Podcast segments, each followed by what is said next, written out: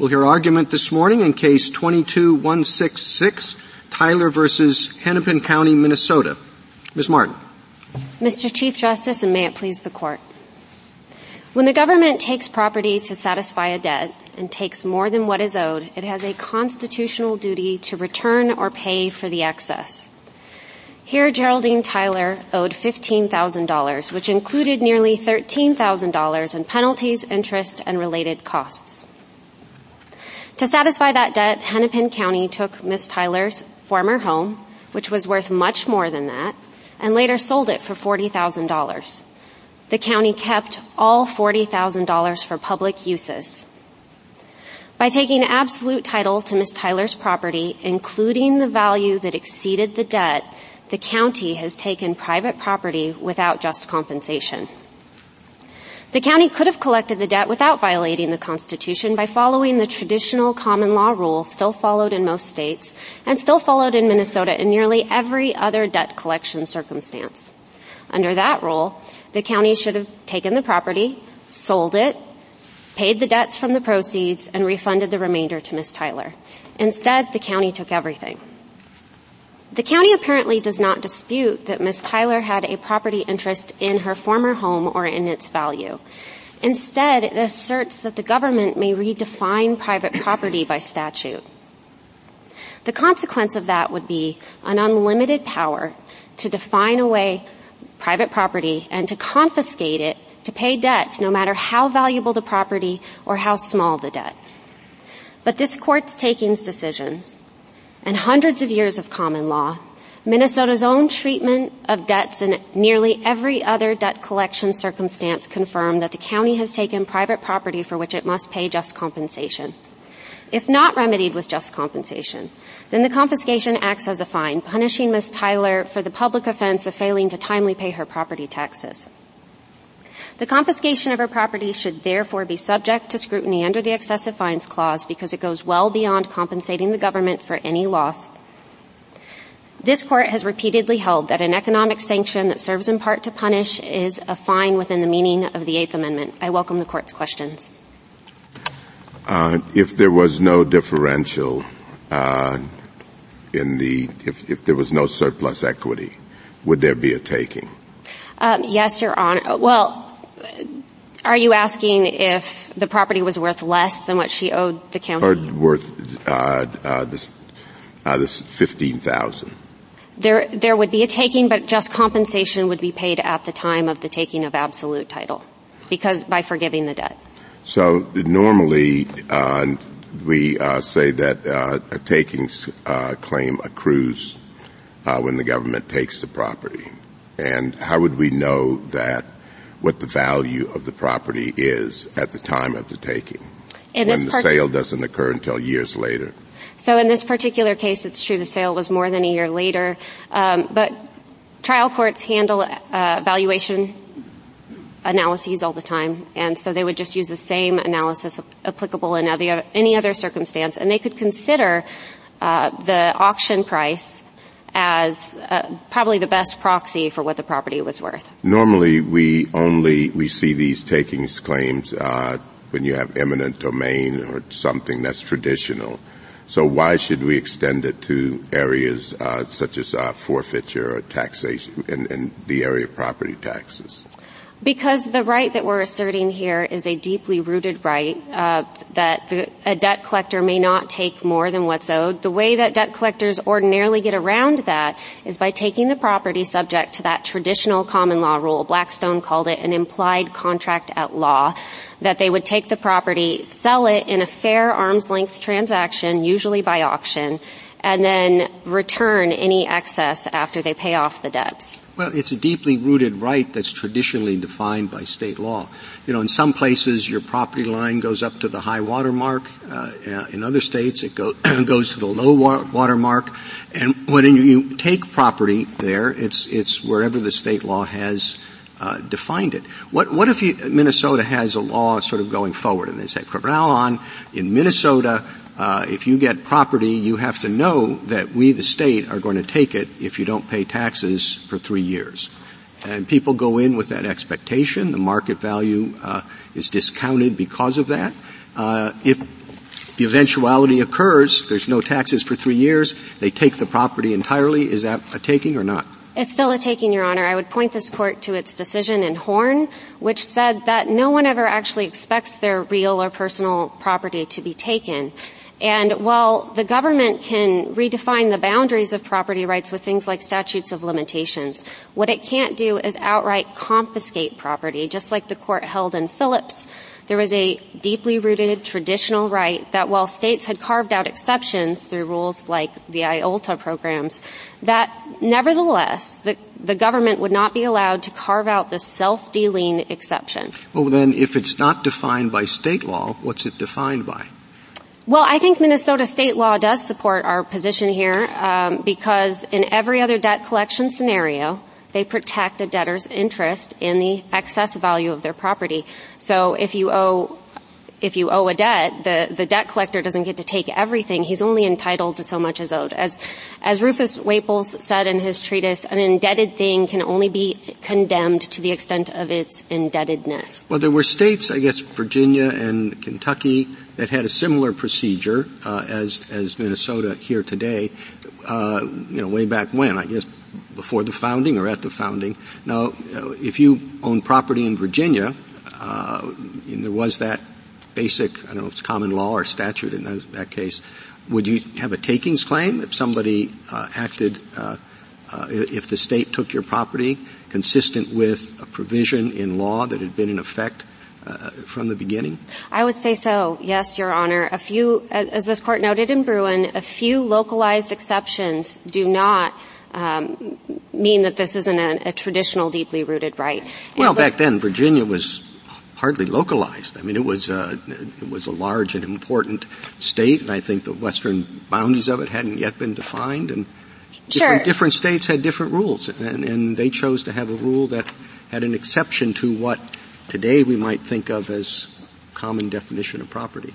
Yes, Your Honor, uh, but Virginia's rule was short-lived. The legislature actually ended up extending the period of redemption almost 50 years. And on top of that, the courts apparently didn't enforce the forfeiture. Uh, Hennepin County failed to cite even a single example where there was a forfeiture of value, not just a forfeiture of title. And I, I want to highlight that distinction, as this court noted in Bennett, a forfeiture can be a forfeiture merely of title that still protects the surplus. And so there's a lot of examples that they cite that mention the word forfeiture, but that tells you nothing about how it was actually implemented by the courts. Did the Virginia state constitution have a takings clause at that time? Because obviously the, you know, the Bill of Rights didn't apply to Virginia then. So I'm just wondering, would those statutes have even been held to that standard? I'm not actually certain, Your Honor. I suspect it did, but nevertheless, it's still a confiscation of something that's recognized as private property in, in every other debt collection circumstance. And that, the, that there was a single exception that was actually narrower than what Hennepin County does. They only were able to take forfeit the land essentially if personal property was insufficient. Well, sure, we wouldn't necessarily look to the Alien and Sedition Acts for the original meaning of the First Amendment. Let me ask you a question. Would you be satisfied if the statute was similar to the one in Nelson that permitted the surplus to be recovered? For purposes of this case, yes, Your Honor. Why for purposes of this case? Are you reserving the possibility of challenging Nelson itself? Uh, I, I personally don't like Nelson. But okay, but but that's not the question. For for purposes of this case, I'll accept your qualification. Do you agree that under Nelson, if Minnesota had had the sort of conditional redemption built in that the New York statute did in Nelson, that the Fifth Amendment would be satisfied? Um, I mean, I'm not going to go that far, but I will say that this case is distinguishable on that basis, and because there is no uh, opportunity to claim the surplus in this case, unlike in Nelson, Nelson, even if you think it's binding, is it, it's completely distinguishable. Why do you personally not like Nelson? Because it, I think it's problematic. It, it, suggests you have to bring a takings claim before the taking has even occurred. And that would leave people, it, it, kind of flies in the face of this tradition that the best way of putting a person on notice from a taking is to actually take the property. And, and at that point, you can then go claim your just compensation or file your takings claim if they have not offered just compensation. So, um, do you think that there is any way to create a scheme even to sell the property, take the property and remit the um, surplus? Yes. Um, as the amicus brief by Utah, joined by seven other states, explains that most states do just that. They take the property subject to that traditional common law right, they sell the property, and then they have a claim of funds from which property owners may claim it after it's been sold. Um, what, do you, you, you, noted that Minnesota has penalties here. What do you think the limits um, of penalties are? At, before they become excessive? Well, I'm just thinking that uh, you can call anything anything. What if a state just called this scheme a penalty scheme? Well, then I think our excessive fines claim would be the would obviously provide significant relief. Um, even if they were to try to, you know, enumerate the amount of money owed and it was somehow swallowed up the value of the property, I think the excessive fines clause applies. But the takings clause applies because they, they've completely untethered the amount from any set statutory uh, figure. Instead, they're tethering the amount owed to the value of the property, essentially trying to swallow everything up left over. Not, not sure I understand that. I mean, suppose that there were a statute that said, you know, um, 50%, 75% of the property we're just going to take as a penalty? I think if the government is essentially at some point, I think it becomes a taking. Uh, the, that line is harder to draw than the line that you've got here, where we're not challenging the set penalties, interest, and fees and the fifteen thousand dollars. Instead, we're saying that the government can't just simply say that we get to take everything left over after that. It would be well i guess you know at, at, some point i mean suppose that this entire scheme were just rephrased as a penalty.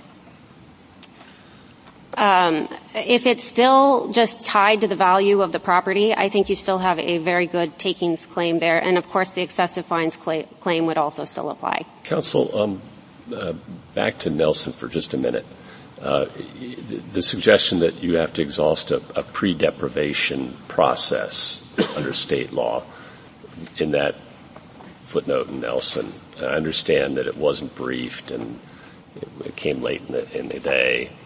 Uh, how does it fit with this court's subsequent decision in Knick, which seemed to suggest you don't have to exhaust state state law proceedings to bring a takings claim? I think it conflicts directly with Knick in that it suggests in order to have it your takings claim is overcome if you fail to use a state court procedure, the foreclosure procedure, to uh, stake your claim. Whereas Knick says that the moment a taking occurs, regardless of whether there's a state court procedure that might end up in compensation, you have a takings claim and you can go to federal court and bring your takings claim. In order, um, in, in order for you to win, is it necessary for you to convince us that at the time of the adoption of the Constitution, a mortgagor was uh, regarded as having an equitable property interest in the surplus? No, Your Honor, it's not necessary for us to show that because today we all recognize that we have personal property and in our real estate and that real estate is protected by the takings clause. A financial interest connected to real estate is protected by the takings clause, as this court said in Koontz. And so it, either way you cut it, we don't have to be able to prove the history. All we have to do is look at this court's modern takings decisions. Well, don't you have to show that you have a uh, uh you have a property you have, you have to show you have a property interest that was taken, and I assume you don't want to argue that uh, a property interest is whatever a state now says is a property interest. So where do we look if we don't look to the understanding of property interests at the time of the adoption of the Constitution? I think this I think this court has, I mean, you can look at the history, but I think that this court has acknowledged that some property interests exist, like in physical property, exist regardless of what state law says. This court did not look to California law in Horne when it decided that raisins were private property. And it, it said in James Daniel Good that no one could contest that real estate is private property. And the right we're talking about, the right to being paid for the excess value in your property is sort of like the interest in Phillips, where, where this, this court noted that interest follows the principle like a shadow follows the body.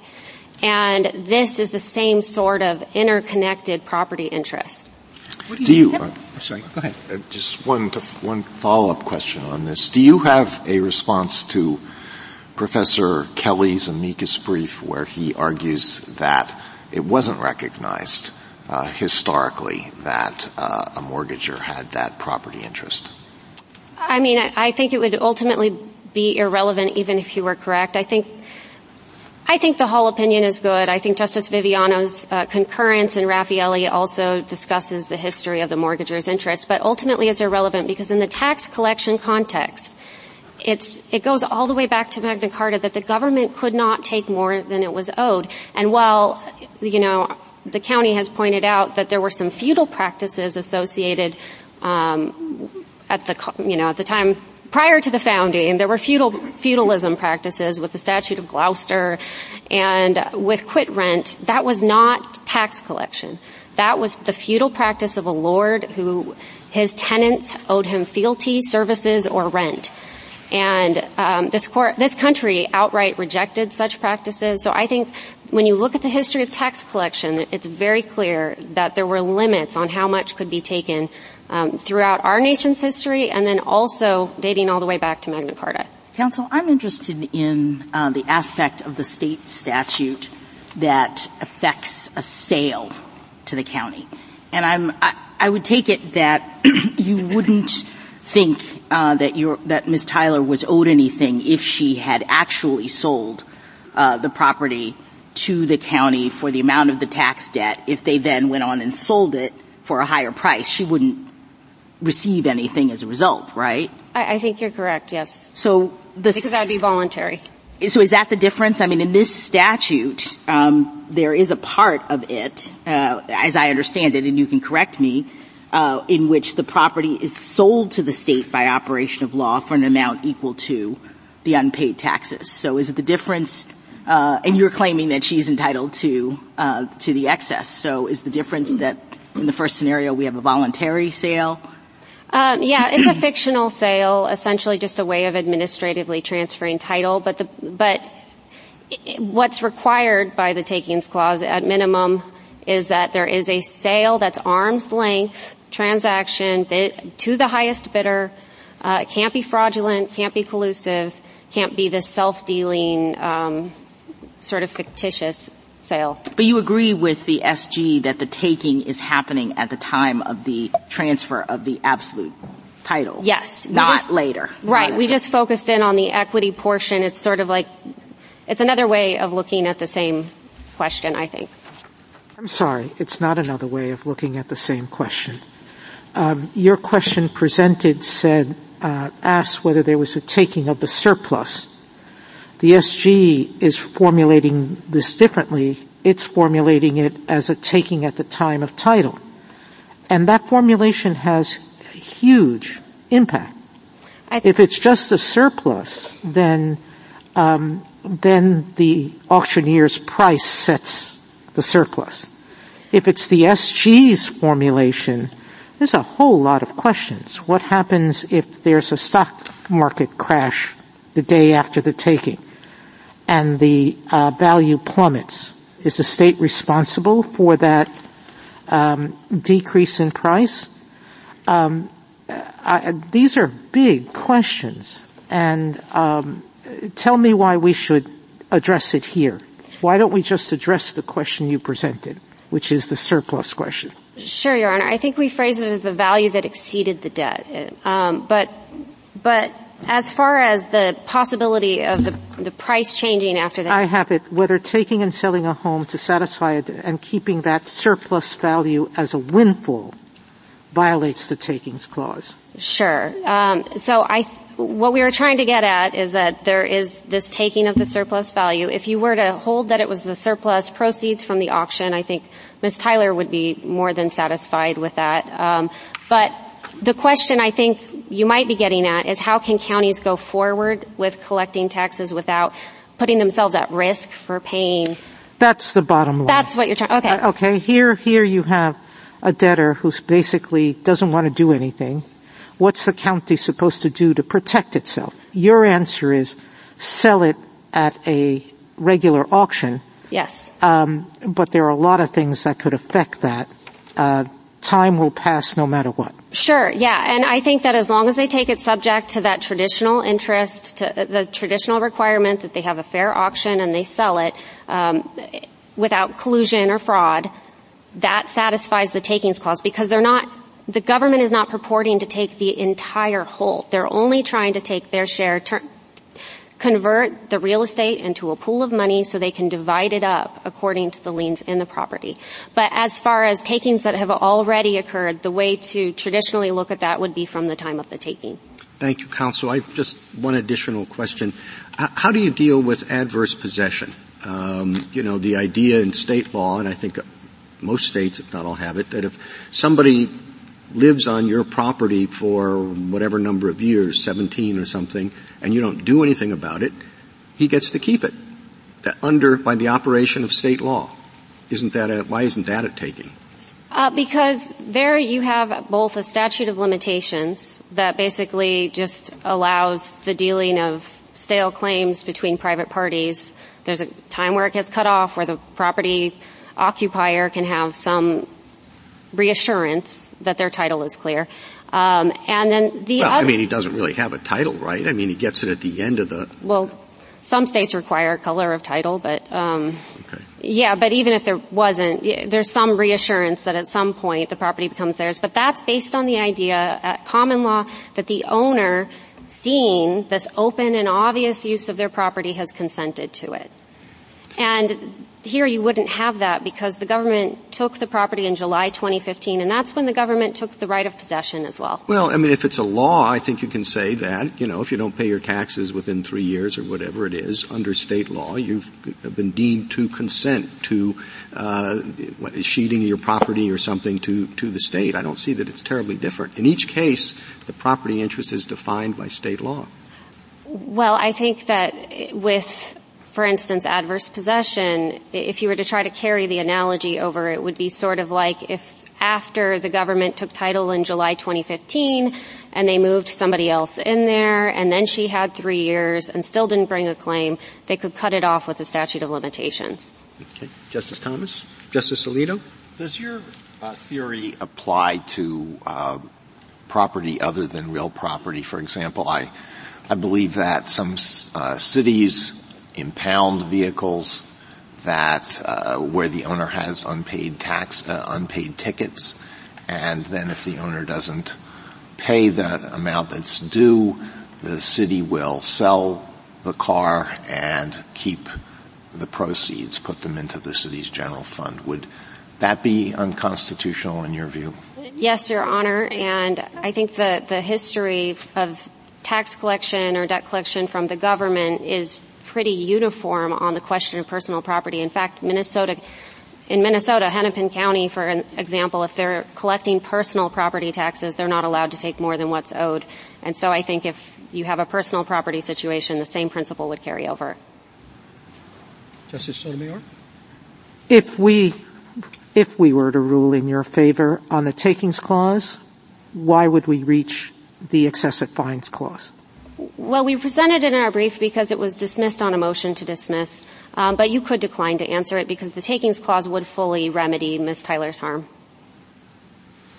Justice Kagan? Can I go back to the question I asked you earlier, Ms. Martin, because I'm not quite sure I understood the answer. So suppose that um, there were a state that said uh, we're going to sell um, a property when there's been some number of years of unpaid taxes, uh, and we'll remit you know, some of the surplus value to the owner, but by no means all. This has been, uh, you know, a burden on us, and um, we're going to keep 50% as a penalty.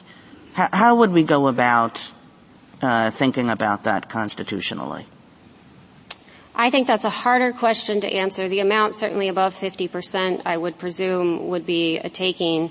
Um, the amount below the 50%, it perhaps it's also a taking, but it's a harder question. I would certainly Just the amount above whatever the state declared as a penalty, so that if the state declared 55% as a penalty? Um, yeah, I think it's a problem if the, gov- if the government is tying the amount of the pa- penalty to the value of the property that it wants to take. it, it, that would have. Well, then it's that's a problem for a two percent penalty. Well, oh, the, so the, the penalties here aren't tied aren't expressly tied to the value of the estate. They're tied to the debt owed. The analogy you're giving is where they're tying it to the value of the thing that's indebted. And I, that's why I think we're still in the takings territory and not just merely perhaps there's an excessive fines claim and a takings claim. Sorry, this is not as clear as I would like it to be, but I think it's an easier question when the government. I, I guess the reason I'm asking it is because it does, you know, seem to me, just like, when does this takings analysis come into effect? I think when the government has the $15,000 accounted by statute, and then they just simply purport to take everything left over. I, I know that. everything, but yes. I'm, what I'm trying to say is, how about less than everything? How about 50%? How about 10%? I think it's probably still an issue if they're tying the value to the estate, but I think it gets harder. The line drawing gets harder if they're being clever the way that you're being clever. I mean, that's a clever idea. It, it, it, sort of seems like a kind of obvious idea, but okay. Nobody's um, doing it as far as I know. Well, because everybody who wants to do this is doing what Minnesota is doing. Yeah. Uh-huh. Um, how about abandoned property? Does the state have a right to say at some point, you haven't paid taxes for five years. I believe Miss Tyler was not living in the house either. You haven't paid taxes. You're not living there. We're going to consider it abandoned. So forget whether anybody else is using it. This isn't really an adverse possession case. But at some point, does the state have a right to say, we consider this abandoned? I, I would say Minnesota does not allow the abandonment of real estate, even for failure to pay property taxes. We cited the case uh, Kruger uh, in our reply brief. Even 30 years failure to pay property taxes did not constitute abandonment of real estate. Well, how about if, if some state wanted to just say, you know, we, we have a rule. You don't pay taxes for five years. You're not living there. We're going to consider the place abandoned. I think that would still be problematic, Your Honor, because there's a lot of reasons why people don't pay their property taxes and a lot of reasons why people move out. We've seen examples of people who are moved into nursing homes and all sorts of unfortunate circumstances. And so we do not contest the government, certainly, that certainly the government can tack on penalties, interest, and fees, and they can forcibly sell it and take their cut. But when you just attempt to take everything left over after that, that's uh, taking. Thank you. Justice Gorsuch? Justice Kavanaugh? Justice Barrett? I want to go back to your answer to Justice Kagan because I was wondering the same thing. I mean, I think that in uh, the county's brief, it blurs the line between abandonment and forfeiture in, in this situation. So what is really the point? point, and, and I guess this is kind of similar to what Justice Kagan was getting at, what is really the point of your winning if the county can do the same thing by saying, yeah, we called it a forfeiture, but you know what, it's really abandonment? Would the analysis be different? Because you can't dispute that we do have a long tradition in the country of abandonment. I mean, you, counties, states can take abandoned property that's not maintained, for example? Well, so the tradition of abandonment requires an intent to relinquish, which is actually an interesting factual question. Um, and you to just suppose an intent because somebody isn't paying thousands of dollars because they can add on all the other reasons why they might try to claim they think it's abandoned, but ultimately it's the failure to pay property tax. So you can't have constructive intent even if, you know, she's res- not responded to multiple notices, even after a certain amount of time. I mean, because I presume there are other situations in which there's true abandonment where intent has to be inferred from a failure to show up, a failure to reside, a failure to respond to notices. So the, the way to deal with those types of abandoned properties is either through nuisance laws, which allows the government to mitigate the problem and charge the, pro- the cost to the, the estate, or to simply use the power of eminent domain, take the property. If it's truly then then I mean there may not be a lot of equity in the property and if nobody shows up to claim the money that could go through the unclaimed money statute. So this might go back to Nelson and the New York statute. If they want to call it an abandonment, maybe they can call it an abandonment, they can sell it, they can hold the proceeds and give some period of time um, during which the owner can come and redeem. Yes, I think that would be reasonable. Thank you. Justice Jackson? And just to be clear, with respect to this statute, it doesn't require any of those factors. That's exactly right. It's just the not payment of taxes the government, the uh, county can take these steps. That's right. Um, with respect to your excessive fines argument, what what is the best argument for characterizing this as at least partially punitive? The others, uh, your friends on the other side say this is clearly uh, remedial for a, a number of reasons. Obviously, the government has the ability to take taxes and uh, you know abandon property and do all sorts of things. So so why would this be best characterized as partially punitive? Well, the county below argued that um, this was at least intended partly to deter failure to pay property taxes. This court has said repeatedly that deterrence is a marker of punishment. Um, and so I think that is a very strong. Haven't we also characterized uh, deterrence in a civil or non-punitive way as well? Sure. So th- the question then would be: Is it is it essentially trying to deter conduct that is not allowed, that is um, that causes a public harm versus a private harm? And so I, I would point to the court's opinion in Kokesh, which um, talks about the different what makes something a penalty. Is is the question is is it a public harm? Mm. And does it go beyond mere compensation? And should we draw anything from the characterization of the other side as this sort of partially being Ms. Tyler's fault, that she could have sold it herself, for example, but she didn't, and so now we have to do it. Is there, a, is there something punitive about that kind of approach to this? Well, that does sound a little punitive, um, and that would be something that I think, you know, her culpability would be something on, on question on remand. That would be a question to answer on remand because the excessiveness question isn't before the court. And of course, none of that would be relevant to the takings analysis. Thank you. Thank you, counsel. Ms. Ross? Thank you, Mr. Chief Justice, and may it please the court. Taxes are not takings. As the parties agree, when a taxpayer fa- fails to pay her full tax debt, the government may seize and sell property to recoup the money it is owed. But that power does not encompass the power to extinguish an owner's full rights in property that is worth more than the tax debt. When the government obtains absolute title to such property without any mechanism for the owner to recover excess value, it engages in a potentially compensable taking. History and precedent strongly support that rule. In the decade after the founding, the federal government and nine states all, all limited the government to recovering the value of a tax debt. And as this court has held, at least in the context of confiscatory laws, the government cannot define away a long-standing property interest to favor itself alone. The government thus agrees with petitioner that she has stated a claim for a taking, Though as Justice Sotomayor noted, in the government's view, the relevant property interest is petitioner's fee simple title, not any, quote, equity in the property. While the value of the property may affect the measure of just compensation, it is not itself the relevant property interest. I welcome the court's questions. So with that said, uh, what would you do with a case uh, in which the government, which it often does in, in eminent domain cases, simply kept the property and did not sell it? So I think in all cases, um, and this is, I think is responsive to, Justice Sotomayor's questions earlier as well. Um, the question is, you know, what was this property worth at the time of the taking? And so we do think valuation here does have to happen um, with respect to when absolute title was taken in 2015, whether there's a sale or not. I think when there is a tax sale, that can be very relevant evidence of the amount of compensation that's due, um, because even though that tax sale happens later and is a forced sale, this court has been clear that just compensation has to be just to both the public and the property owner, and it would not be just to the public to ask um, that the state effectively um, provide some value that was not realized in the tax sale. But how would that work here? Uh, you're talking about a condominium, and uh, the from what I can tell, the only way you knew uh, of this differential uh, between the taxes owed and the uh, value was because it was sold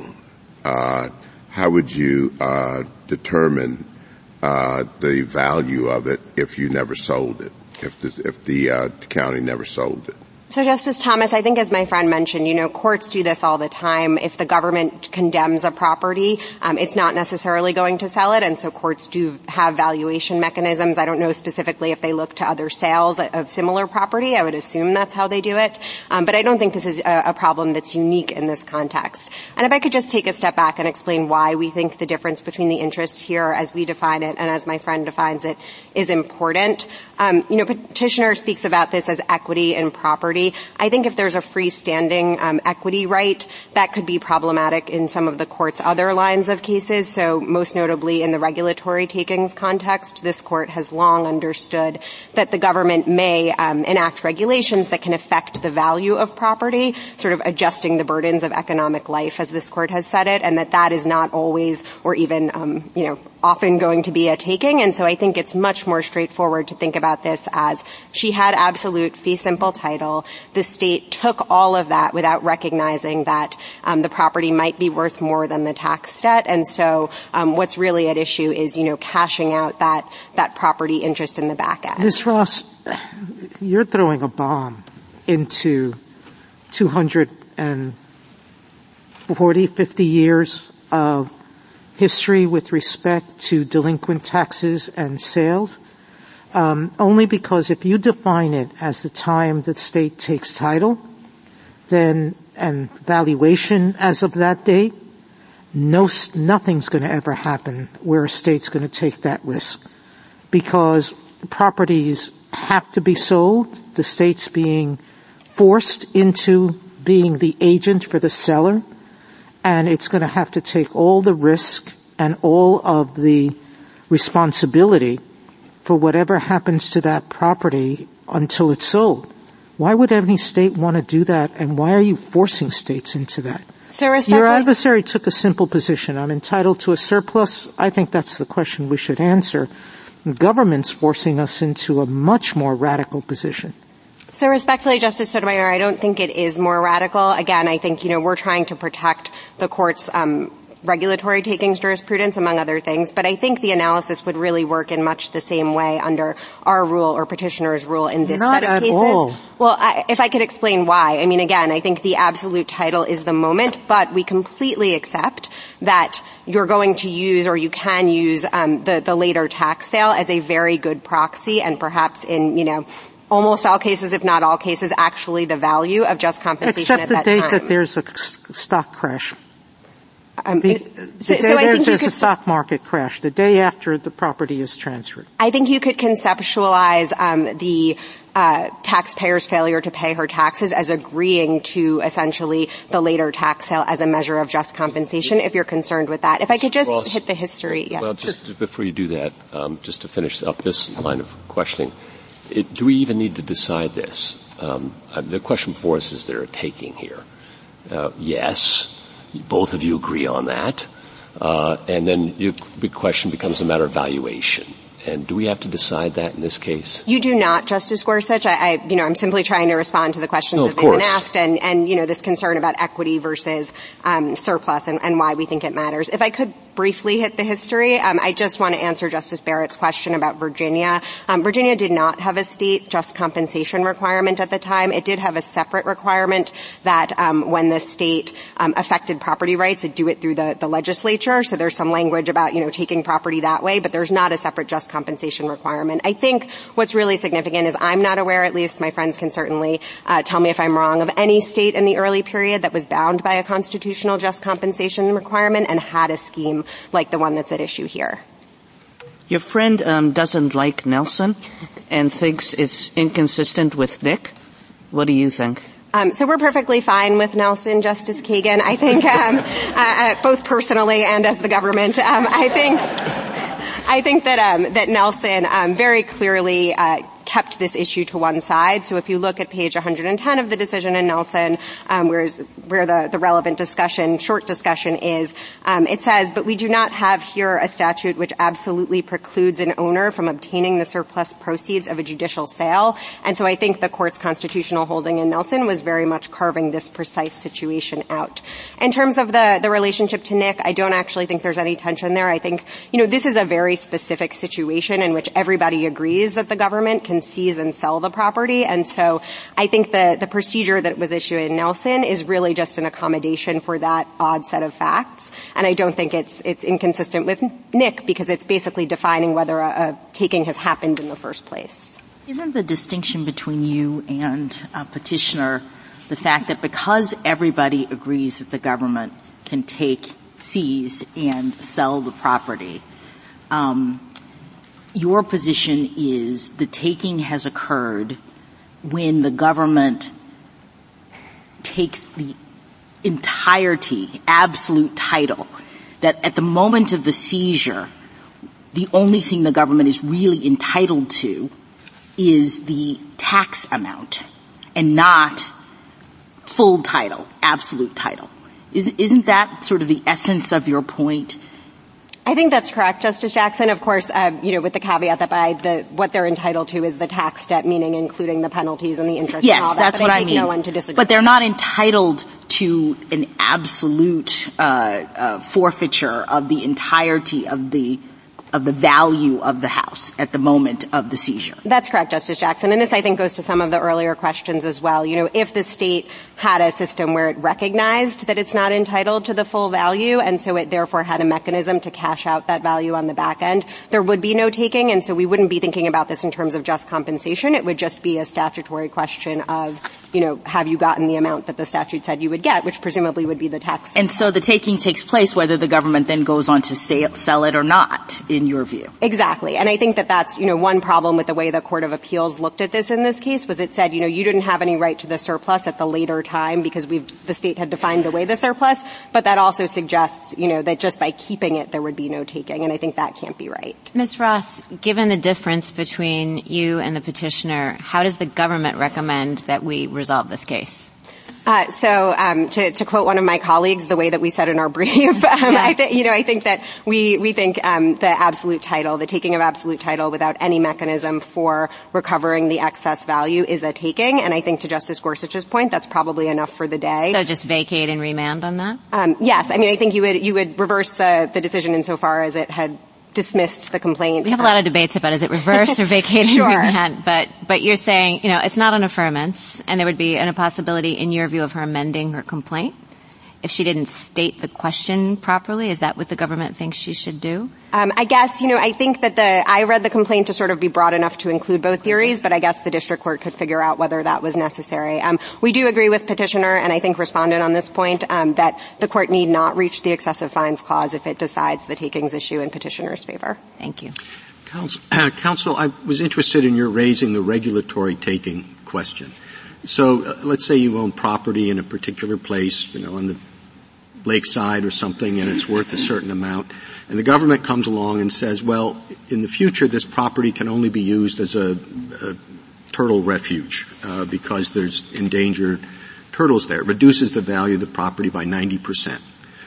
Um, and I, as a government, you would argue that's not a taking for a variety of reasons, and there's all sorts of things in our case law you could could look to. Uh, or let's say the government says, well, we don't need all the property; we're just going to take, you know, 90% of it and when you get 10%, you're still left. It Reduces the value of the property by 90%. Same, same thing. Uh, that one's a taking, right? I think that's right, uh, Mr. Chief Justice, and I think that just reflects this court's precedence that, you know, you can do a lot of things around property, but sort of as the court said in Horne, it's different when you come in and you physically take the property. Well, it said it's different when it's raisins in Horne. But, uh, the, the, um, but it seems to me that that the distinction must be based to some extent on the idea that there is an irreducible core of what constitutes property uh, as opposed to uh, being regulated. It's, you know, taking one square inch of that property is going to be a taking, even in, in, in regulation that reduces the value much more doesn't. Is that part of the way the government sees the case? I think that's right. I mean, I think that's what this court's cases certainly have said. I think, you know, that's a, a reference to Loretto and sort of putting the antenna on that itself is enough to be a taking. Um, and I think, again, you know, this court's decision in Horne um, strongly supports that, among other decisions. Well, is, is there some, un, is there, if there is an irreducible core to the property, uh, where does that come from? Um, so, so I think you know if you wanted to look for history, uh, look to history here. That's very strong. Obviously, if we're talking about an irreducible core of sort of the physical property itself. Um, again, you know, most states didn't think could, they could um, extinguish all of your rights in the physical property. So I think history is certainly uh, one place you could look there. I think you could also, as my friend was saying, you know, look at how um, the state today treats similar situations. I think there's a real concern in this case of sort of the state having um, one rule for most situations and, and, then a different rule for this one. Could it be uh, based to some extent in the taking, takings clause itself? Uh, the Constitution uh, uses a term know, property. Uh, it must have some meaning, uh, and uh, the, the, framers seem to think it was worth protecting. Um, and I wonder if that is a concept that has carried over into state law from I, the federal constitution. I think that while might be the case, I mean, again, I think, you know, for this case, it's really enough to say this is sort of the, the quintessential type of property. We have a general rule that when the government comes in and physically takes your property, that is a taking. And then, you know, there's obviously the accommodation for the tax clause and the, or excuse me, the tax power. And the question is really just how those fit together. And, and so I think history here is a good guide for that. Justice Thomas? Justice Alito? Can the government uh, also keep its administrative expenses that it incurs as a result of having to go through the process? Absolutely. Uh, can it impose a penalty for failing to respond or uh, for anything else that uh, the uh, property owner may do in connection with this proceeding? I think it can, subject obviously to other constitutional limitations. I think this goes to Justice Kagan's questions earlier. You know, this court's decision in Eastern Enterprises sort of, it's really the, the, the controlling concurrence by Justice Kennedy and then the four dissenters, but sort of drew a line between when the government tries to take um, physical property or a specific um, sum of money, a specific pot of money, as in Webb's or the, the IOLTA cases. Um, on the one hand, we think of those as takings, and then when it just assigns a penalty, we sort of think of those differently. Uh, under what circumstances can the, can the state or the federal government, I guess, say, we consider this property to have been abandoned and therefore we're going to keep the complete value? So I think abandonment is far different. It's sort of solving for the problem of has this person really relinquished all property interest, all intention to use the property. So if you look at a case like Texaco on which my friends rely heavily, um, there were a number of indicia of non-use of the property and it spanned over 20 years. Here by contrast, we just have, you know, five years of non-payment of taxes and it would apply in exactly the same way if she lived in her condominium and was um, exercising every right in the bundle of sticks and just failing to pay property tax. So I think this is a far cry from a, a class classic abandonment situation. Would abandonment be, be limited to the situation where the state doesn't know where the person is? Suppose the state knows where the property owner is and the property owner has not allowed the, the property to deteriorate and become a health or safety hazard, but just simply continues to refuse to pay taxes or fail to pay taxes. Is that an abandonment? So, so I Can think that be considered an abandonment and therefore take the situation out of the takings clause? Um, so Justice Alito, you know, I apologize. I don't have sort of a, a, fine point at which it would become abandonment, but I think it's helpful to see sort of how far this is from abandonment. I do think states probably have some flexibility in how they define abandonment, but you know, the fact that I, I don't think this would probably suffice, but even if it could, as this court said in Horne, you know, this is an area in which the Constitution is concerned with means as well as ends, and so I think the fact that it might be able to accomplish the end some other way uh, doesn't remove this from the takings power. Wait, one last question, um, and one that I uh, I asked petitioner, would your theory apply to personal property as well as real property? So uh, I, I, apologize. I haven't thought deeply about the history, or as deeply about the history with respect to personal property. I think there's pretty strong history on petitioner's side with respect to that, and obviously this court's decision in Horne said, you know, people don't expect uh, the government to come in and take your grapes, just as they don't expect it to come in and take your property. And so I think there'd be a debate there, but uh, there'd be some points uh, in the, the property owner's favor. Thank you. Justice Sotomayor? Justice Kagan? Could you say a few more words, Ms. Ross, about this penalty question? I mean, are there any penalties because of the form of the penalty or because of the amount of the penalty one should um, view through a takings clause lens? So I think under this court's precedent, if the penalty um, is itself um, the the property, and at least we're not talking about you know sort of the historic classes of customs forfeitures and things like that that are sort of carved out for historic reasons, um, then you might think of it in a taking. I think when we're just talking about you know the government's assessing a number of dollars and it doesn't really care where that's paid from, um, that I think is not generally thought of as a taking. Justice Gorsuch? Just real quick on the excessive fines question, which I understand you, you, you encourage us not to answer, but the district court on which the Court of Appeals basically relied said it wasn't a, a fine uh, or an excessive fine because the primary purpose was to compensate, um, uh, and that uh, uh that the petitioner was given multiple opportunities to pay the amount, and and that it was partially a deterrent. I don't see how that lines up under our case law as anything other than a fine, right? We've said it doesn't matter whether it's criminal versus civil. We've said if it's punitive in part, and deterrence we've indicated is often a hallmark of a penalty. So what, if we were to reach the excessive fines question, why wouldn't we just at least say that the district court's reasoning below is wrong? Um, so I think that if you were to reach it, and again, we, we don't think it's necessary, but if you that. were to reach it, um, I think it's clearly not a punishment, um, even just taking Austin and Bajakajian on, on their terms. Uh, and that's for three primary reasons. The first is there's no relationship to culpability whatsoever. This applies in exactly the same way no matter how um, or why someone fails to pay their taxes.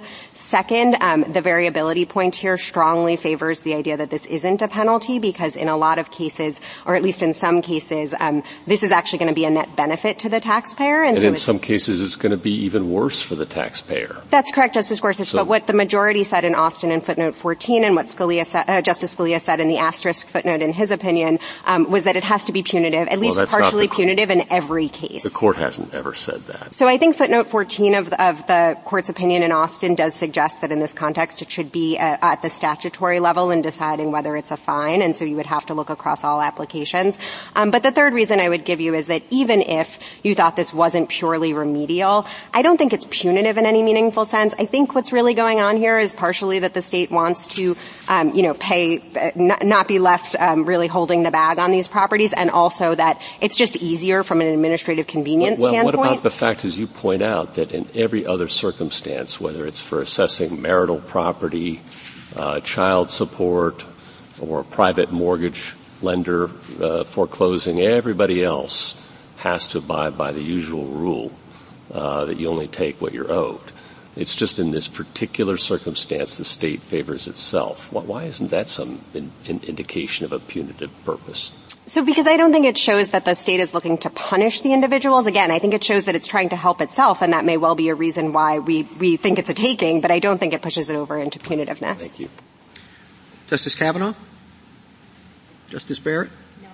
Justice Jackson? Can I just go back to Justice Gorsuch's point because I'm struggling with this notion of variability not being a penalty. You would think that if it was remedial and it was the kind of thing that um, some of my colleagues have talked about where they take a percentage as a result of uh, this circumstance or there's sort of a set standard, that that would be closer to remedial it feels very punitive in my view at least when you're talking about the, you know, massive differences that could occur just depending upon arbitrarily uh, uh, the value of a person's home. So, so again, um, Justice Jackson, I think the reason it's not that aspect of it is not punitive is because in some instances it's going to benefit the taxpayer, the taxpayer who owes, you know, hundred thousand dollars. Well, in some in instances, in some instances, incarceration could benefit someone who's not who's homeless, for example. That doesn't make it not punitive.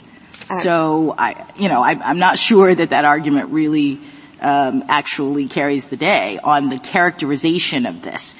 Let me ask you about. Um,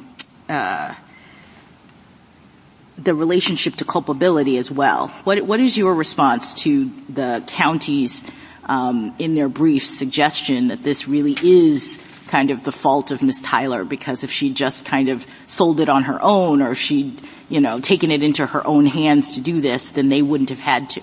Isn't that sort of a statement of, of at least in the nature of a culpability assessment? I don't think so because I don't think they're saying, you know, she, she did it through ill will or something that sort of we, we more generally think of as, as punitive or, or even blaming of her. You know, I think what's going on here again is basically that the, the state wants to um, put these properties back into sort of the revenue stream. It wants to not have to pay the person back because that's administratively complicated. Things like that that I think, you know, again, may well push it into takings territory, but that just don't have a ring of punitive in the sense. Um, you know, I think it's important to take a step back and this court has only um, addressed the excessive fines clause on a few occasions, and in those cases, they've generally either been criminal penalties or had a very close nexus to them. Um, and you know, we but you do agree with Justice Gorsuch. You do agree with Justice Gorsuch's evaluation of the precedent in the sense that we it, it doesn't have to be criminal in order to trigger this provision, correct? That's correct, Justice Jackson. My point is simply that this is such a far cry from the cases in which the court has um, previously considered this clause that it, it's just even more reason sort of not to reach out to decide the issue here. Thank you. Thank you, counsel.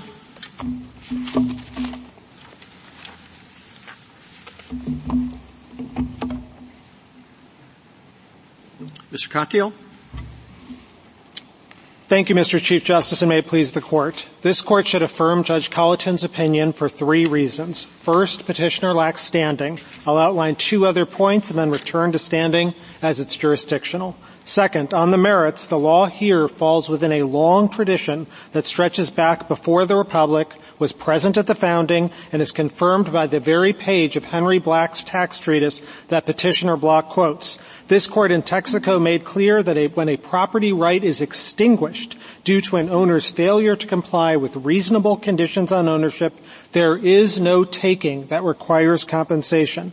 That's this case. Petitioner failed to act after repeated notice for five years. Because owners can act to avert this result, this court has not called such actions takings as Nelson underscores.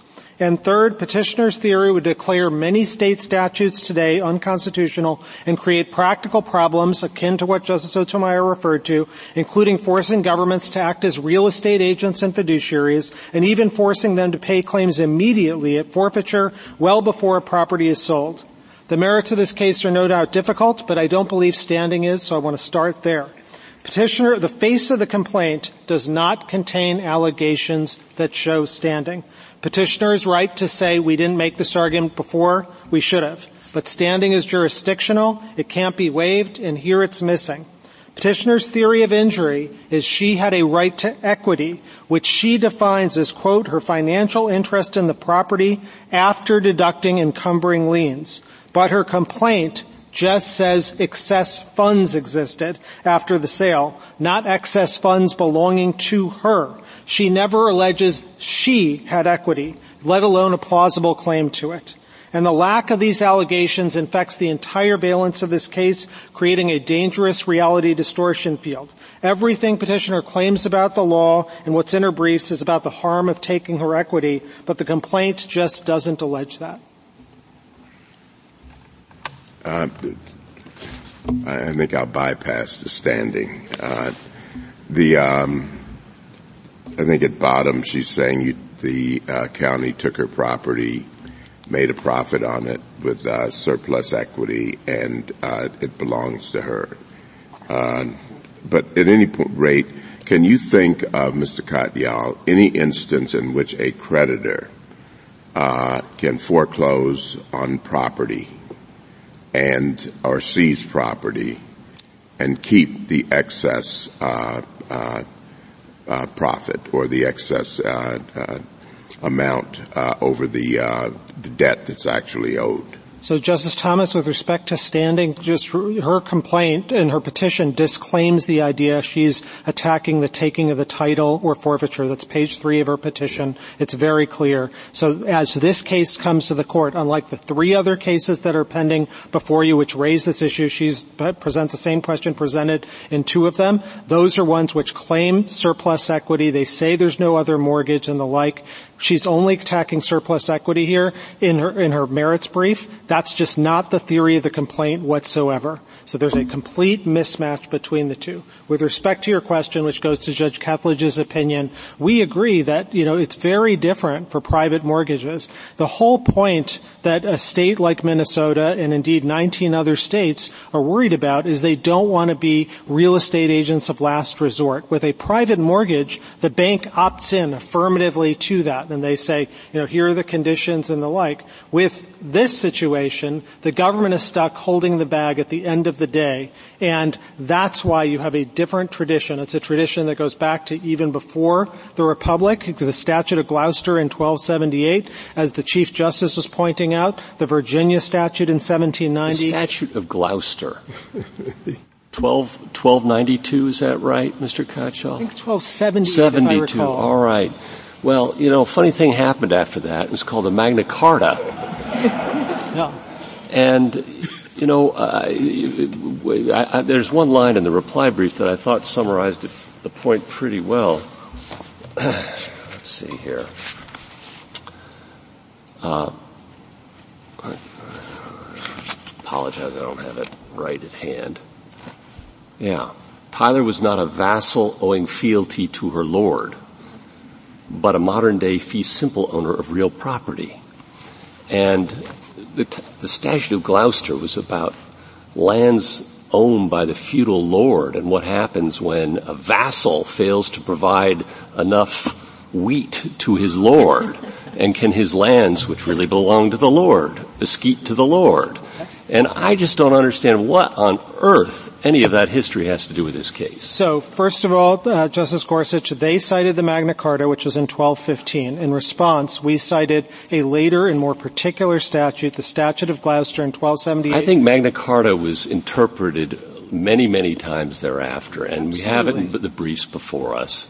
But you, you want to, how do, just how does the rights of a of a feudal lord have anything to do with a fee simple case? So, I just am stuck on that. Yeah, so we're certainly not arguing that the king's powers are equivalent to the state's after the founding, or that Ms. Tyler is a vassal, or anything like that. I, good. Simply, I'm glad. I'm glad to hear that. That's progress. Yes, of course, Justice Gorsuch. We're saying historically the failure to meet conditions of property ownership, which that tradition of quitrent, which goes all the way back to that statute, at the founding, that was the template. Look at St. George Tucker, which this court isolated in the Dobbs case as being the authoritative state uh, source of, of Blackstone. What Tucker said, both in his written opinions and in his treatise, is this. And in the in the in Kinney case uh, versus Beverly in 1808, he said, under the Virginia Constitution, all escheats, penalties, and forfeitures heretofore going to the king shall go to the Commonwealth. And there's a long tradition of tracing that. Tucker says, you know, in his Blackstone commentaries, this Virginia statute of 1790 is an example of complete forfeiture. It traces back to the founding. Many states used it in the 19th century from Maine in 1836 to North Carolina in 1843. The California Supreme Court, of course, has a written opinion all about this and how it's not a takings because there are reasonable expectations when these statutes are created to say, look, you have complete forfeiture if you don't pay your taxes. I, just to interrupt quickly on, on standing. I mean, a lot of people have property that's underwater. I mean, that they, it's, they're heavily mortgaged, you know, it, it, it, that they're not going to make any profit of it. But, you know, real estate values changed. I mean, the fact that, that she may have uh, liens on her property that, that are going to be difficult to pay off right now doesn't mean that, that any, you know, the bank or anyone else uh, uh, can just walk in uh, it, it's not valueless just because she owes a lot of money on it. Mr. Chief Justice, if she'd said that in her complaint, um, and it wasn't just conclusory, um, which is what Iqbal and Twombly require, we wouldn't be making this argument. But the fact is, when you go through the complaint, there's not a word of that whatsoever, and Iqbal and Twombly say you've got to at least rule out reasonable alternatives. Here, the reasonable alternative, the reason why this case looks almost too perfect is because it's not telling you something really important in the complaint. She says, I owed $15,000.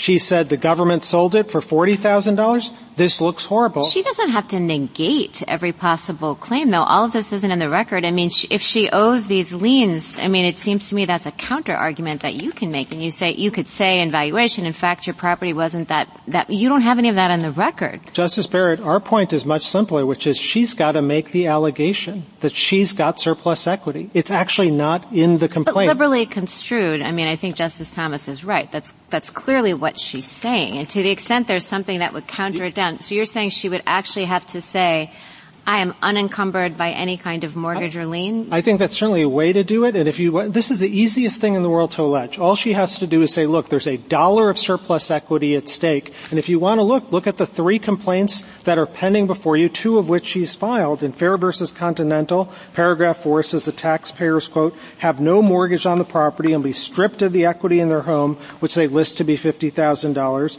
In the Meisner complaint in paragraph 37, they say there's no mortgage and then say say they go through the property records well, to Mr. show. Sometimes people who take out mortgages are personally liable for the debt, even after uh, a, a, a, mortgage sale for any excess owed, and that's possible here, right? Oh, it certainly could be possible. It's just not alleged. That's she's well, the so master. she has to complaint. allege uh, that there are mortgages uh, that, but that I, I would be personally liable to them anyway.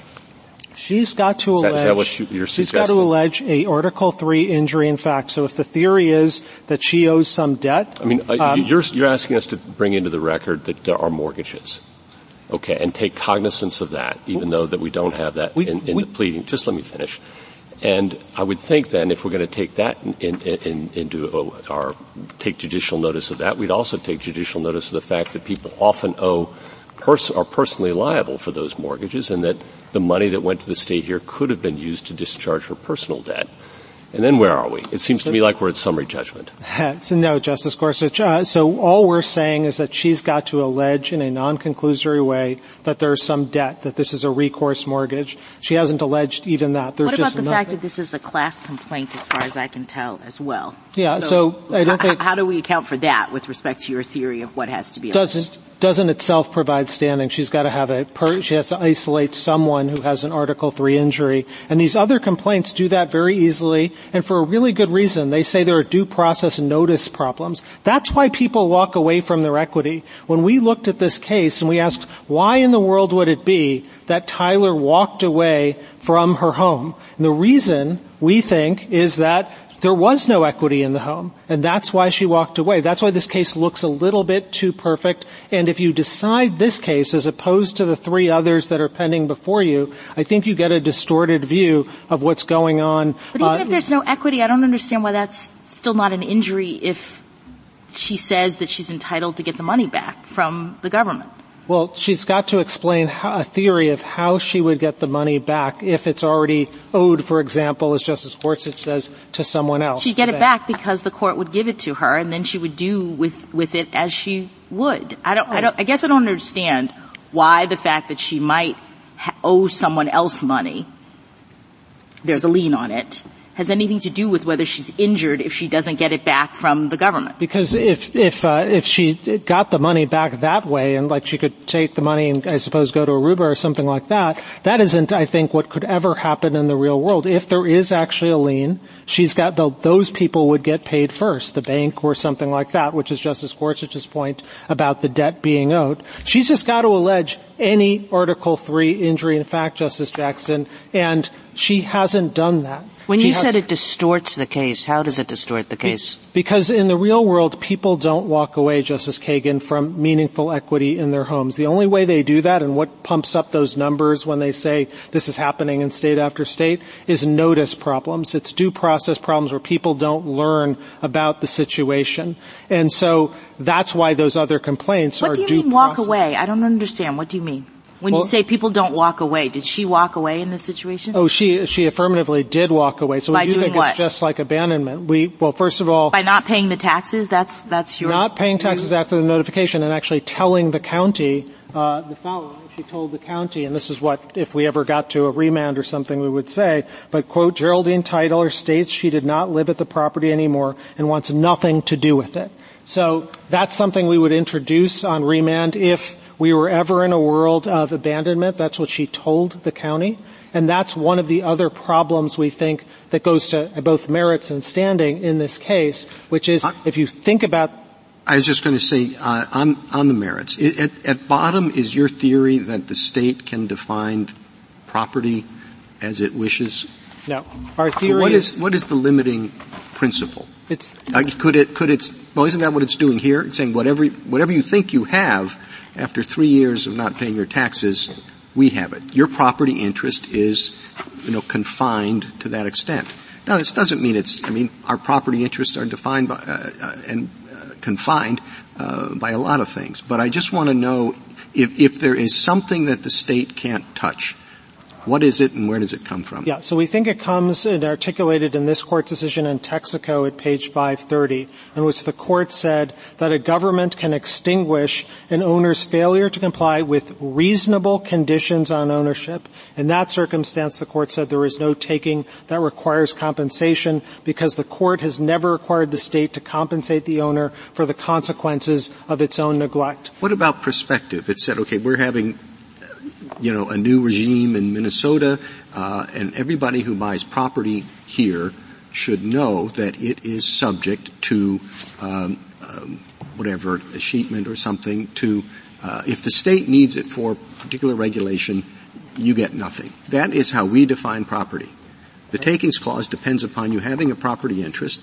We, the state, think it's defined by state law. You no longer have that. Right. So we think in that hypothetical, if I understand it correctly, that would state a takings clause violation because it is not a traditional way of understanding property. It's not reasonable. One way of understanding what is reasonable under Texaco is to ask whether it is traditional. And here the tradition of forfeiture of land starts, of course, with statute of Gloucester, Justice Gorsuch's favorite statute, but then it moves on beyond that to statute after statute at the founding, after the founding, and so you can trace it back in the same way, Mr. Chief Justice, as you could look at adverse possession and the Wilcox case from 1831 or the abandonment case. So there's actually are, some common ground here, it seems to me, that you, you're acknowledging it can't be pure positive law, state law that governs what is property, right? Correct. And, and that we should look to tradition and history Correct. for guidance. And it's just a matter of how we read that record. That's the real question and dispute here. That is correct. We think that there is actually, when you drill down, they do not have a founder, they do not have a treatise at the founding, they don't have a judicial opinion that says that this is a takings clause violation or anything like that, and you have state after state at this time, including the Bruen period, the founding, that had statutes like this, like Virginia and Kentucky. I and thought those were, it was a minority of the states. It was a minority. Absolutely. But I don't think that the takings clause should be read like, for example, the cruel and unusual punishment clause with the textual word unusual so that you kind of outlaw the outliers. This court's never read the takings clause Mr. Kitzgerald, can I just ask you, because there's this point about um, the government being able to extinguish the property rights of the debtor. And you've said it a couple of times, and it also came up uh, on your friend at the other side's view of this. Although she says what is happening is the government is taking the property and liquidating it, essentially turning it into cash, and that really what it's entitled to is just the amount of the debt. It's not that it's entitled to, as a result of the debt, extinguish completely the property interests or rights of the uh, of the individual. So, what is your response to that? Because I think there's a subtle distinction sure. that's very important with respect to those two positions. So Justice Jackson, two things. One, factually, the government here is not like, this is no moneymaker for the government at all. It loses No, I understand that. My question is, when you say the government has traditionally been able to take property, and she's not disputing that in a, in a tax situation the government can take it, but what I think she's saying is you can take it, liquidate it, Correct. and extract from it the amount to which you as the government are entitled. And you seem to be suggesting that you can take it and extinguish all of the property interests that she has. And that is exactly what happened at the founding. St. George Tucker's treatise recognizes the Virginia statute does that. The 1837 Arkansas statute is so expressed, Justice Jackson, it says you can sell this for a surplus and use it to pay for Are schools, there any limits to, to that? I mean, $5,000 tax debt, $5 million house, take the house, don't give back the rest? Well, Well, I think this court's decision in Nelson affirmed a scheme in which it was a $65 water bill, Justice Kagan, and the house was sold for $7,000, and this court said that was absolutely permissible. But Nelson had a very easy way for the property owner to get all the uh, surplus value. Oh, oh, contraire. It's a much, much harder way, uh, Justice Kagan and Nelson. In Nelson, it was a 20-day pre-sale period that you had to file uh, and say ask for the surplus, and this court said you only might get it back. I mean, Here, in Nelson, when the state sold the house, you had to file some paperwork, and then you got all the money back. Here, when the state sells the house, there's nothing you can file to get your money back. The state says we'll keep it. And my question is, are there any limits on that? Take a $5,000 tax debt and a $5 million house and the state says, thanks, we'll keep it. So Justice Kagan, two things. One on Nelson, I think every part of what you said I don't think is actually a correct description of either Nelson or Minnesota today. So in the Nelson statute, when you had 20 days to file pre-forfeiture, you filed on the 21st day, you were completely out of luck, you weren't guaranteed anything, you only might get something if you filed. Here, you have five years from the time of you haven't paid taxes to try and file, to, to, to redeem. And then even afterwards, after the government takes your house and gets complete title to it, you have at least six months and perhaps many years to buy the property back from the government. You had none of those options available in Nelson at page 105. Let's, let's they just, say, let's just answer Justice Kagan's question. Uh, i would like an answer to it too. Yeah. Assume, if we have to, all right, that there is no mechanism for uh, an opportunity to uh, get the surplus value in this statute. Uh, and the government takes a million dollar property, or I've already forgotten the numbers, for a, a modest uh, amount owed to the government, a five dollar amount. Taking, no taking. So two things, Your Honor. First is it's not a takings, but it very well be a due, due process clause violation because there's usually a lack of notice. That if it's a five dollar no, thing, put aside, put aside the notice. Put, uh, uh, taking or no taking. It's not a taking for exactly the reason this court said in Nelson at page 110. Quote: It is contended this is a harsh statute. The New York Court of Appeals spoke of the extreme hardships resulting from the application of the statute in this case, but it held as we must that relief from the hardship is the responsibility of the state legislature and not of the courts. So five dollar five dollar property tax, million dollar property, That's, good to go. That was sixty-five dollars and seven thousand. If you want to overrule Nelson, uh, you know, then we'll be in different territory. But if you start to think about overruling Nelson, I think you get into all the problems that Justice Sotomayor talked about, the policy concerns about a bomb basically going off, and my friend on the other side's oral argument illustrates precisely the problems that district courts will have in evaluating these things. Uh, her brief says at page four, her reply brief, that it's the fair market value value, which is the measure of things, and that the taking occurs at the moment title is transferred. If that's the case, where here she says was $54,500, that would mean governments are on the hook for $14,500 in this if, case. If all that's true and the extent to which you're, you're willing to push the state's authority, what's the point of the takings clause? I mean, that was something that was pretty important to the framers. Why did they put that in there if in fact the states, and you say in fact, you know, some of them had it, Virginia, Kentucky, were uh, uh, exercising extraordinary authority to take private property. The Constitution seemed to have a different idea in mind. Oh, we think there's a vital purpose uh, of the takings clause, and it's really twofold. Number one, there's many circumstances like eminent domain in which an individual can't avert the taking whatsoever. You know, well, but I mean, the Constitution says without just compensation. I don't think the, uh, the framers were ignorant of the notion of eminent domain, um, uh, but they still wanted to protect private property if you don't pay for it. Oh, absolutely. My point is just that, you know, I think central to what the framers were thinking about were circumstances in which an owner can't avert the taking one way or the other. So if the government's taking your house to build a road or something, just compensation, obviously. Cases like Texaco and Nelson recognize, Mr. Chief Justice, that when someone can avert the situation by complying with the conditions of ownership, that's a very different circumstance, just like adverse possession or abandonment or the decision. Well, eminent domain you can avert too. If they want to build a shopping mall on your on your farm, you just say, "I'll build a shopping mall." Uh, but they could avert that. Yeah, but I think this court's recognized that that is a bridge too far, and as long as it's a reasonable. That's a bridge too far. Yeah. But the seven dollars, five dollars for a million dollars is not a bridge too far. Well, it's it, the question, Justice Gorsuch, is whether it is a reasonable condition on property ownership, and we think the answer to that, which I think is consistent with your methodology, is to go back and look at the founding and ask yourself whether or not they would consider this a taking. Is there affirmative support for that? It's to the contrary. You have states at the founding. You have Tucker, St. George Tucker, who this court recognizes as the leading authority, saying this is okay. You'd expect someone to have said the opposite at the founding if it weren't. But there is no Mr. person. why, why are you suggesting that there would be like a real big practical problem if we ruled uh, in the way that uh, your friend on the other side wants us to? My understanding is that Minnesota's statute and the states at the founding that were doing this were in the minority. So most states allow for some sort of a surplus or uh, have some sort of mechanism to give uh, the money back to homeowners. So what is the big practical problem that we would face? So, uh, Justice Jackson, just, you know, no state actually does what they're seeking, at least at reply brief page four, which is the fair market value at the time of taking. So that's not one state.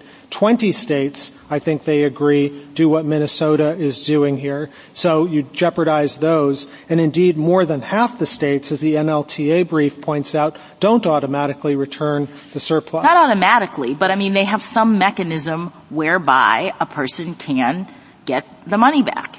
And uh, but again, it's very restricted in many of those states, and it's got to be done under a very, very fast time frame, akin to my conversation with Justice Kagan before. So there's actually a worry that if you pass a, if you if you constitutionalize in this area, and this is what the Minnesota brief says at page six, you'll force states into shorter periods for statute of limitations and redemption periods, making world making things even harder uh, for individual taxpayers. If you had a um, $10,000 income tax bill due, and the government came in and took the your $100,000 bank account and didn't give you the $90,000 back, Taken? Takings, yeah. So what's the difference? Uh, there's no, it's not a reasonable condition on property ownership, which is a different line of cases, a different suite of authorities, because in that kind of circumstance, uh, you know, tracing all the way back to the founding, you have in rem liability to the government in that circumstance. Is, is the difference historical only, or is there some functional difference? Um, we think it's mostly historical. There might be a functional difference because it is in rem, so the government has the bitter and the sweet. It can only go after the property to the extent the property is worth anything. As the Chief Justice said, sometimes properties are underwater. So one of the reasons that... If, if the mind rebels at the notion that the government can seize your $100,000 bank account and not give you back the $90,000 that you don't owe, if the mind rebels at that, um, you know, why should whether it's what was going on in 1200 or what was going on in 1776 change anything well, well, about just, that? Justice Kagan, I'd say you'd have to be pretty darn sure that this was a constitutional violation and not just your policy preferences at that point when you have um, precedent like Nelson, which is approving $65 and $7,000 and you've said, you know, okay, we definitely have a different view of Nelson. My view of Nelson is you can get your money back by filing a form. And we can then, if that's true, that's just as true for Minnesota, indeed even truer, because it's much easier to get your money back under this statutory scheme than the might you get your money back, which was the language of Nelson, and you only had 20 days to do it there. You hear you got about six years to do it. You had 20 days after the sale. You didn't no, have to- 20 days after the forfeiture, before the sale, Justice Kagan. But you had all the time that you weren't paying your taxes in the same way that you have all that time in this and, statute. And you, it's, it's, I, I guess what I'm asking is, like, what's, what's the difference? Why should land be treated so much more favorably the, that the state can just keep the whole yeah. when the state could never do that with cash. It's, it's not as much about land being different as there is a different historical tradition and when you were to ask under Texaco whether this is a reasonable condition on ownership, you go back and look at that. This court has said time and again there's a real difference between what's good policy and what's outrageous. Nelson, that language I read to you is all about it, and what is unconstitutional. There's been huge variation as they acknowledge in the states from the founding going on, that variation really underscores that something beyond just constitutional restrictions are at stake. There are different policy objectives that different states have, uh, going back to Justice Jackson's question, and for this court to constitutionalize it and to change the game is really going to force rigidity on the states and risk, as Justice Sotomayor was pointing out, really different valuation schemes in different district courts about fair market value or something else. Mr. Court, what about Justice Alito's question about the car?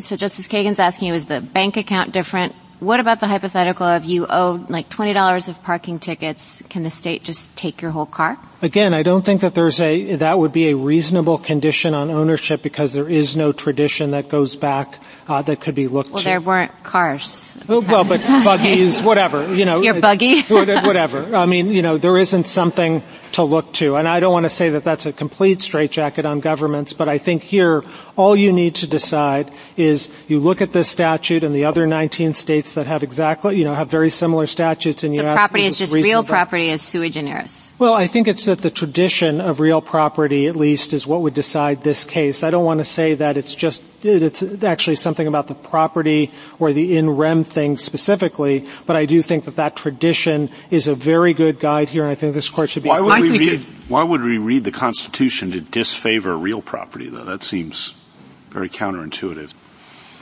I don't think it's disfavoring or favoring. I think that the government did, you know, governments have understood, Justice Kavanaugh, that land is kind of unique um, because it is the source on which wealth, particularly early wealth, was created, and so there are incentives to encourage productive use. That's what the abandonment cases and the adverse possession cases are all about. So there actually is some tra- different tradition when it comes to land ownership. Here we think, to the extent you think it's like aban- to the extent you think abandonment is okay, this is a classic case of abandonment. Um, she even said she wanted to abandon this condo. Counsel, I think you're right that there's a difference between the value that our history places upon money uh, and property, but I think it's the exact opposite of what you're saying. And I think our cases bear this out, where they talk about uh, property, you know, land being essential uh, to the preservation of liberty, and it's a bulwark against the uh, dominance of the state. Money, on the other hand, you know, inflation is worthless, but land is still there. And to say that there's a greater degree of protection for money as opposed to property, I think has it exactly backwards. Yeah, I don't know that I'm saying it's a greater protection or not. I'm just saying for purposes of this case, all you have to do is look to, Mr. Chief Justice, the land cases. Like Texaco. Page 525 of Texaco says, we are treating this property just like a quote, fee simple. And what it said is if it's a reasonable condition on ownership, and there, if you just didn't register your claims, then you were out all of the money that you had spent and the land itself and all the improvements with respect to the mining and that. Well, but I mean, heard it a lot, the raisin case. I mean, there they said there was no doubt you've got your raisins and there's no doubt they could come along and say, you owe us 10% of the value, fine. But as soon as they say, we're taking 10% of your raisins, Whole nother game. 100% right, Mr. Chief Justice. In that case, you had a statute, the raisin thing, which isn't some reasonable traditional thing. It didn't harken back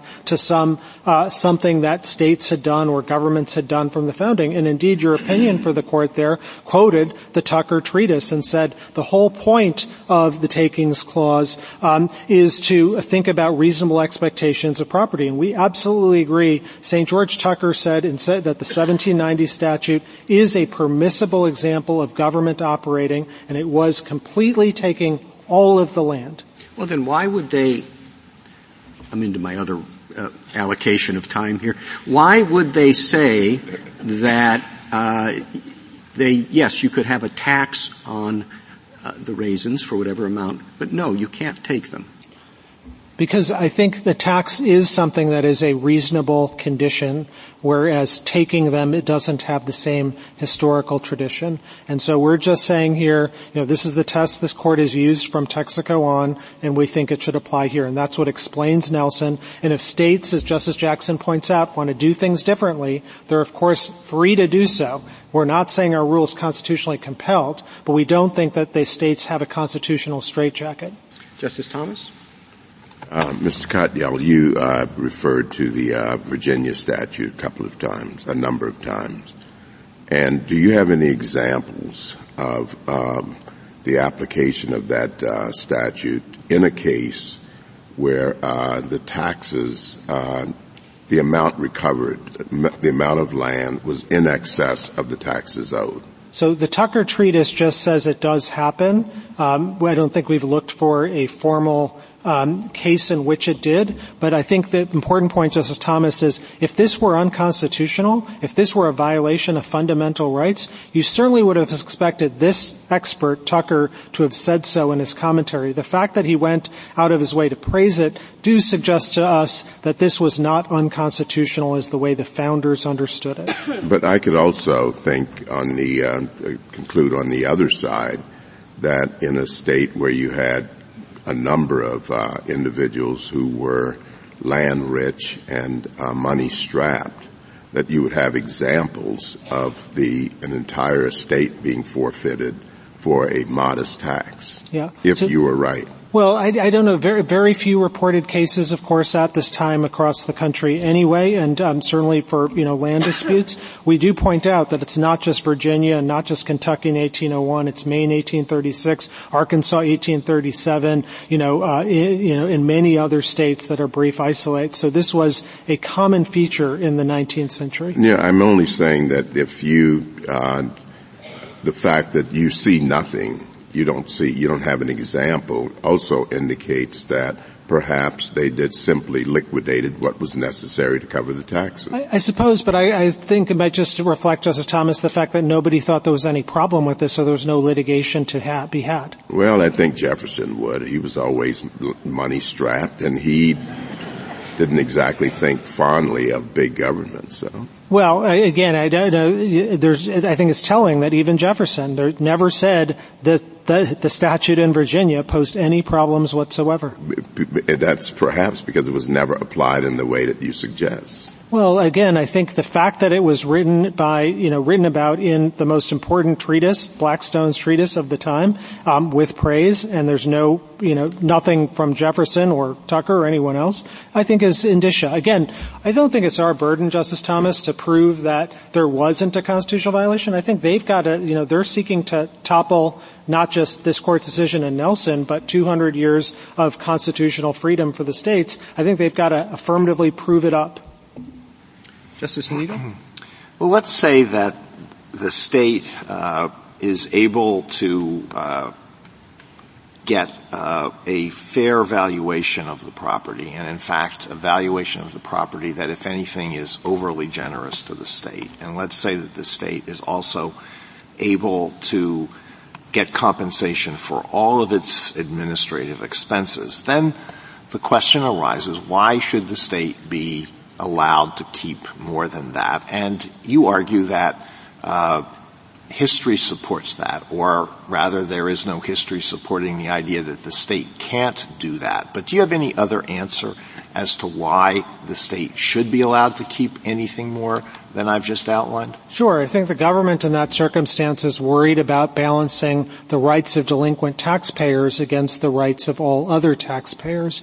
And the, I think they've decided that in these 20 states that do it this way, that the best way to encourage uh, uh, the disposition of land in these circumstances and and, uh, uh, and houses is to basically incentivize the owner to sue. Because as this court said in BFP when the government sues and this is built into your hypothetical you get much less money than when individuals sue. Forced sales, you know, have restricted auctions and well, very few people come and so BFP says it's way below market. So the best way to maximize these 20 states have decided value is by saying Owners, you sue. Now what's the way to get owners you sell? What's the best way to get owners to sell? A harsher statute like this. To be sure it's harsher because you know if you don't sell it yourself, the government's gonna sell it and not sell it for very much.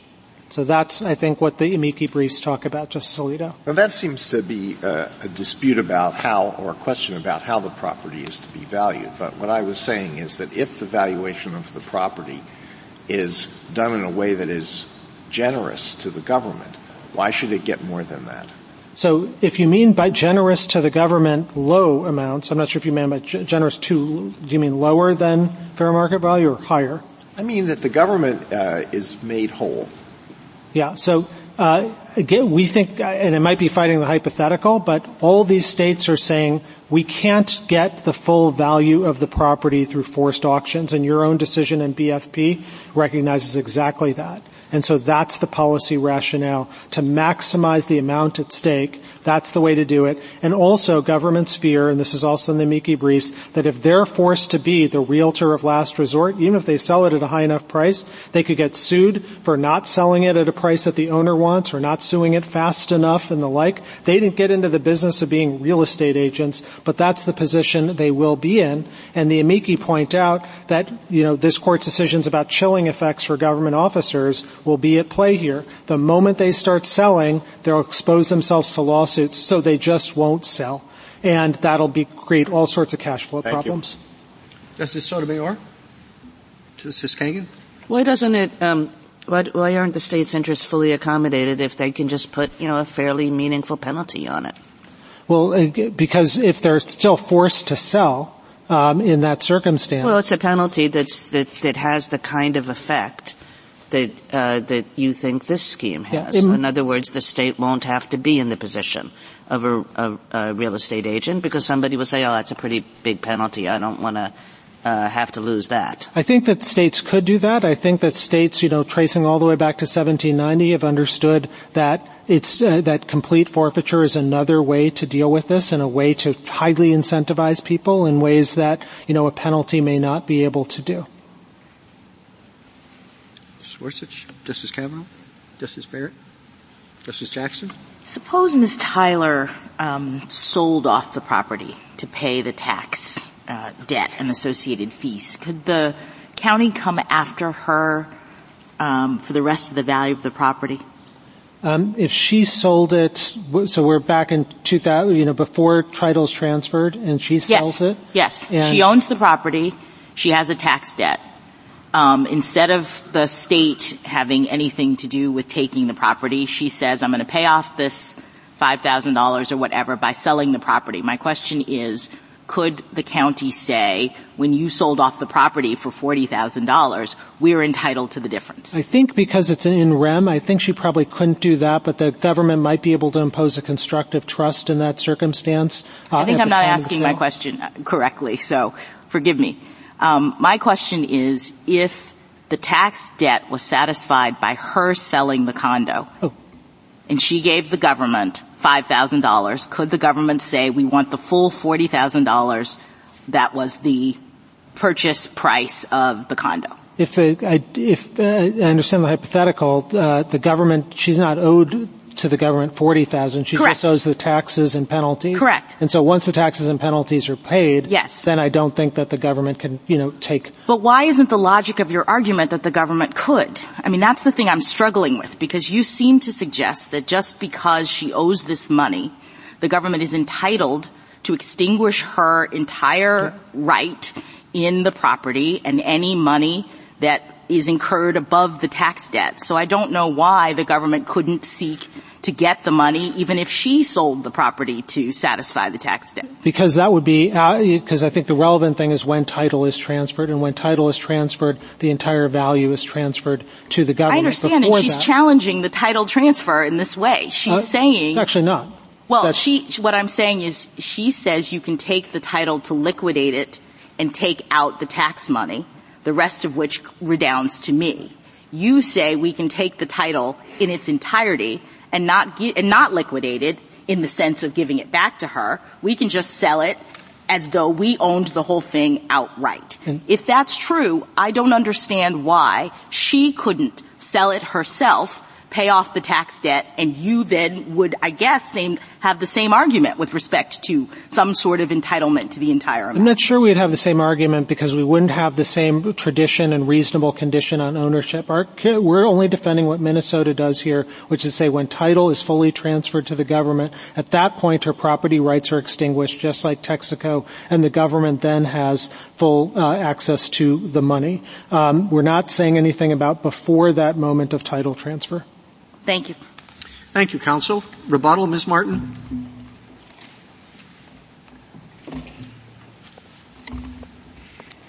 Justice Kagan asked earlier, what's the limit on the county's view? Um, and the answer is there is none. Um, under the county's theory, you can have exactly what happened in Michigan when a county took an entire home that was worth at least $25,000, at least that's what it fetched at an auction, over an $8.41 tax delinquency. And you can have the situation in Nebraska where an elderly widow in a nursing home lost her million dollar farm over a relatively small debt.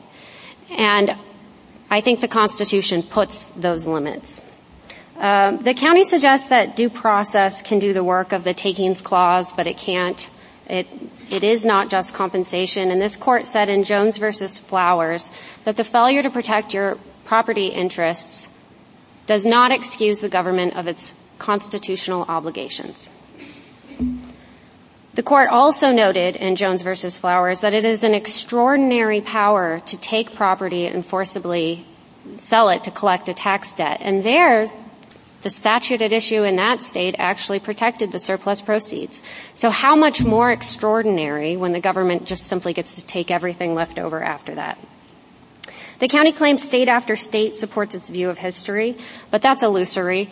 There were those two states. We responded in our reply brief that they failed to cite even a single example of where there was a confiscatory forfeiture. And in fact, um, St. George Tucker himself refused to enforce such forfeiture multiple times, including in Nelson versus Barber and in Kinney.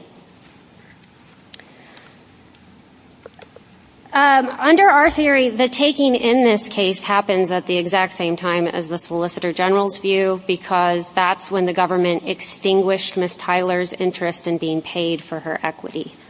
Um, that was July 2015. And, but that will not put states at risk and they'll still be able to collect taxes without running afoul of the takings clause. We'll, I'll just point again to the Utah amicus brief. They were joined by seven other states, and they cite several examples of how states can collect taxes without violating the takings clause.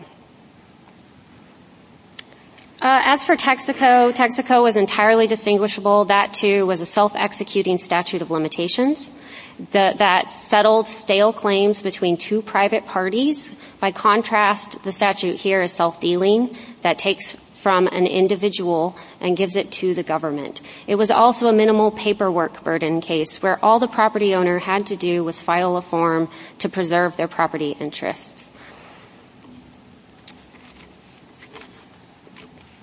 If there are no further questions, we will just simply ask this court to reverse and remand. Thank you, counsel. The case is submitted.